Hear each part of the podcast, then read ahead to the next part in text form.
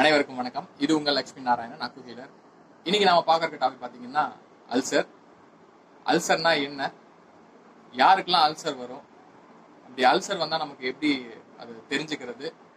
இந்த அல்சர்ல இருந்து எப்படி நாம குணமாகிறது? அப்படின்றத பத்தி இந்த வீடியோவில் நாம பார்ப்போம். முதல்ல அல்சர்னா என்ன? நம்மளோட உணவு பாதை. அதாவது நம்ம சாப்பிட்ற சாப்பாடு வயிற்றுக்குள்ளே போயிட்டு ஜீரணமாயிட்டு வெளியே போகிற அந்த டிராவல் பண்ணுற பாதை. வாயிலிருந்து வெளியே போகிற வரைக்கும் ட்ராவல் பண்ணுற பாத்து தான் வந்து உணவு பாதைன்னு சொல்கிறோம் இந்த உணவு பாதையில் ஏதாவது ஒரு இடத்துல புண் ஏற்பட்டது அப்படின்னா இதுதான் அல்சர் அப்படின்னு பேர் வச்சுருக்காங்க.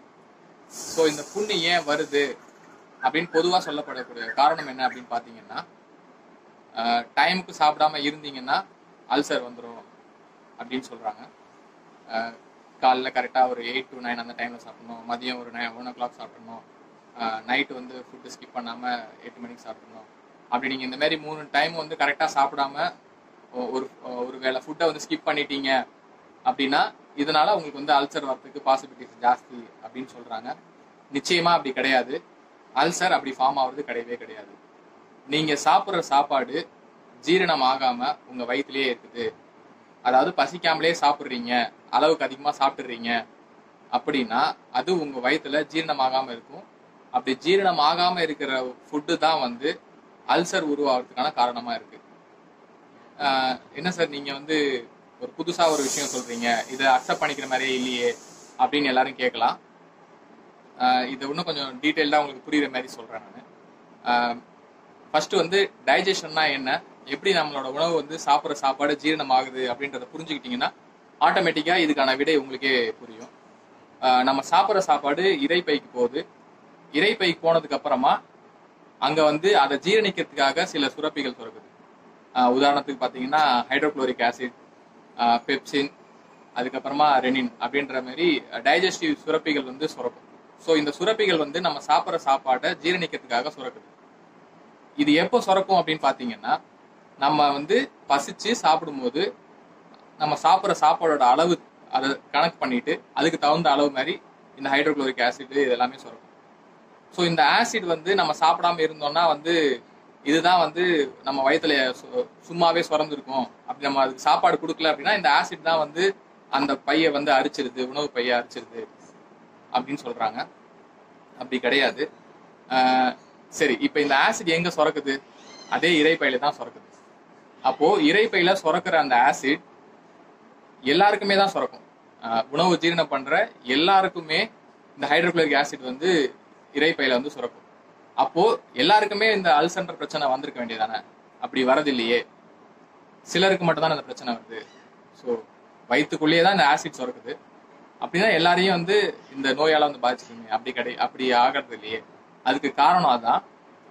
ஸோ ஹைட்ரோக்ளோரிக் ஆசிடால யாருக்கும் அல்சர் வர்றது கிடையாது. சரி அப்போ ஹைட்ரோக்ளோரிக் ஆசிட்னால வந்து இந்த பிரச்சனை வரல அப்படின்னா எதனால வருது அப்படின்னு கேட்டிங்கன்னா நம்ம சாப்பிட்ற சாப்பாடு ஜீரணம் ஆகாம இறை பயிலையோ இல்லை வந்து அதுக்கு அதுக்கப்புறமா இருக்கிற ஸ்மால் இண்டஸ்ட்ரி லார்ஜ் இங்கே எங்கேயாவது வந்து ஸ்டாக்னேட் ஆயிருக்கு அப்படின்னா அதுதான் வந்து ஒரு பிரச்சனையா மாறி அந்த இடத்த வந்து புண்ணாக்கும்.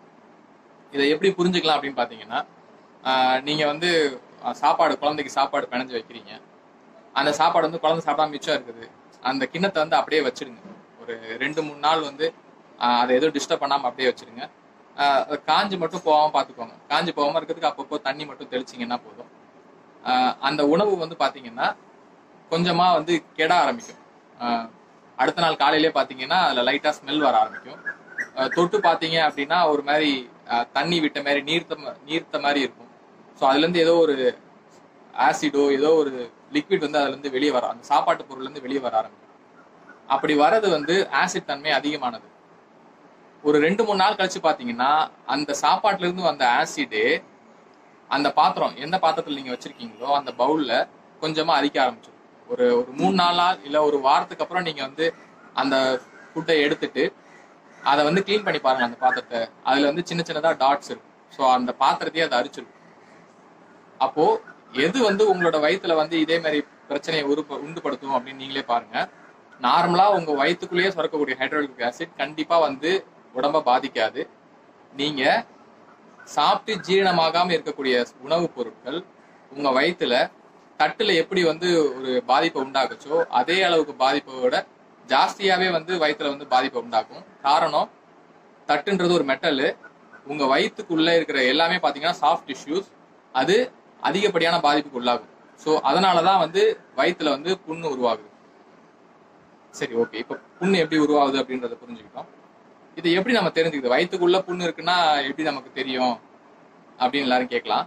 ஆஹ் இது ரொம்ப சிம்பிள் தான். அந்த காலத்துல நம்ம பாட்டிங்கெல்லாம் சொல்லுவாங்க வயிற்றுல புண்ணு இருந்ததுன்னா வாயில காமிக்கும் அப்படின்னு. யூஸ்வலாகவே வந்து வாயில ஏதாவது நமக்கு புண்ணு வருது அப்படின்னா அதோட காரணம் வந்து வயிற்றுக்கு உள்ள வந்து இருக்கிற குடல்ல இல்லை வந்து இறைப்பையில வந்து ஏதாவது ஒரு புண்ணு வந்திருக்கு அப்படின்னு தான் அர்த்தம். அதை தான் வந்து ஒரு சிம்பாலிக்கா வந்து ரெப்ரசென்ட் பண்ணுது வாயில. ஸோ நம்ம வாயில இருக்க புண்ணை வச்சு நம்மளே டயக்னைஸ் பண்ணிக்கலாம். ஸோ வயிற்றுக்குள்ள வந்து புண்ணு இருக்குது அப்படின்னு. அப்போ நம்ம என்ன பண்ணணும்? எப்படி இந்த புண்ணை வந்து சரி பண்ணணும் அப்படின்னு பார்த்தீங்கன்னா நீங்க சாப்பிட்ட சாப்பாடு ஜீரணம் ஆயிடுச்சா அப்படின்றத கவனிச்சு அடுத்த வேளை உங்களுக்கு வந்து பசி வருது. பசி வந்ததுக்கு அப்புறம் தான் சாப்பிடணும். அப்படி பசிக்கும் போதும் நம்மளோட அளவு தெரிஞ்சு சாப்பிடணும். ஏன்னா நீங்க சாப்பிட்ற சாப்பாடு கம்ப்ளீட்டா ஜீரணம் ஆயிடும் அந்த அளவுக்கு கம்மியா உங்களோட அளவு தெரிஞ்சு அந்த அளவுக்கு மட்டும் சாப்பிட்டீங்கன்னா ஈஸியா ஃபுட்டு டைஜஸ்ட் ஆயிடும். எந்த ஒரு ஃபுட்டும் அன்டைஜஸ்டடா உங்களோட உணவு குழாயில வந்து எங்கேயுமே இருக்காது. அப்போ உங்களோட உடம்புல எந்த இடத்துலையும் தேவையில்லாம வந்து இந்த மாதிரி ஒரு ஆசிட் செக்ரேஷன் கிரியேட் ஆகி அந்த இடத்த புண்ணு ஃபார்ம் ஆகாம இருக்கும். ஸோ அப்போ அல்சன்றது ஒரு பெரிய பிரச்சனையே கிடையாது. நீங்க உங்களோட உடம்புல இருக்க ஹைட்ரோக்ளோரிக் ஆசிடால இந்த பிரச்சனை உருவாகிறது இல்லை நம்ம சாப்பிட்டு ஜீரணமாகாம இருக்கிற பிர- பொருள் தான் வந்து தேவையில்லாத ஆசிட்ஸை கிரியேட் பண்ணி புண்ணு ஃபார்ம் ஆகுது. அப்போ நீங்க சாப்பிட்ற சாப்பாடு கரெக்டா ஜீரணம் ஆயிடுச்சு அப்படின்னா எந்த பிரச்சனையும் கிடையாது. ஸோ கவனிச்சு உங்களோட பசியை கவனிச்சு அதோட அளவு தெரிஞ்சு சாப்பிடுங்க. அது உங்களை ஆரோக்கியமா வச்சுக்கும். நன்றி. இந்த வீடியோ உங்களுக்கு பிடிச்சிருந்ததுன்னா உங்க ஃப்ரெண்ட்ஸ் அண்ட் ஃபேமிலிஸ்க்கு ஷேர் பண்ணுங்க. மறக்காம உங்களோட கமெண்ட்ஸ் ஏதாவது இருந்தா கீழே மென்ஷன் பண்ணுங்க. அதுக்கு நான் ரிப்ளை பண்றேன். நன்றி வணக்கம்.